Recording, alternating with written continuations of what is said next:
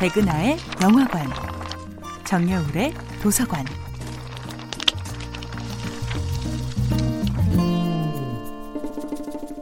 안녕하세요. 여러분과 아름답고 풍요로운 책 이야기를 나누고 있는 작가 정여울입니다. 이번 주에는 윤동주의 시를 함께 만나보고 있는데요. 오늘은 쉽게 쓰여진 시입니다. 창밖에 밤비가 속살거려 육첩방은 남의 나라.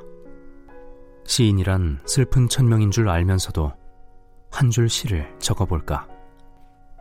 땀내와 사랑내 포근히 품긴 보내주신 학비 봉투를 받아 대학 노트를 끼고 늙은 교수의 강의 들으러 간다. 생각해보면 어릴 때 동무들 하나 둘 죄다 잃어버리고 나는 무얼 바라 나는 다만 홀로 침전하는 것일까?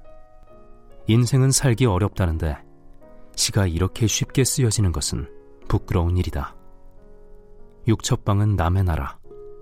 창밖에 밤비가 속살거리는데 등불을 밝혀 어둠을 조금 내몰고 시대처럼 올 아침을 기다리는 최후의 나. 나는 나에게 작은 손을 내밀어 눈물과 위안으로 잡는 최초의 악수. 윤동주의 1942년 작품 쉽게 쓰여진 시였습니다.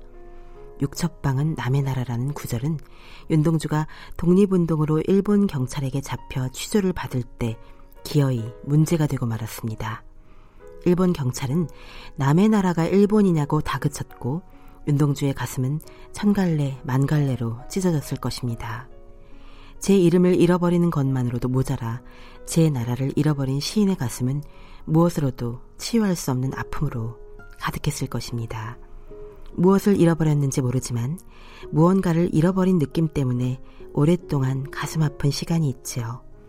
윤동주의 시는 바로 그 무언가를 잃어버린 느낌에 호소합니다.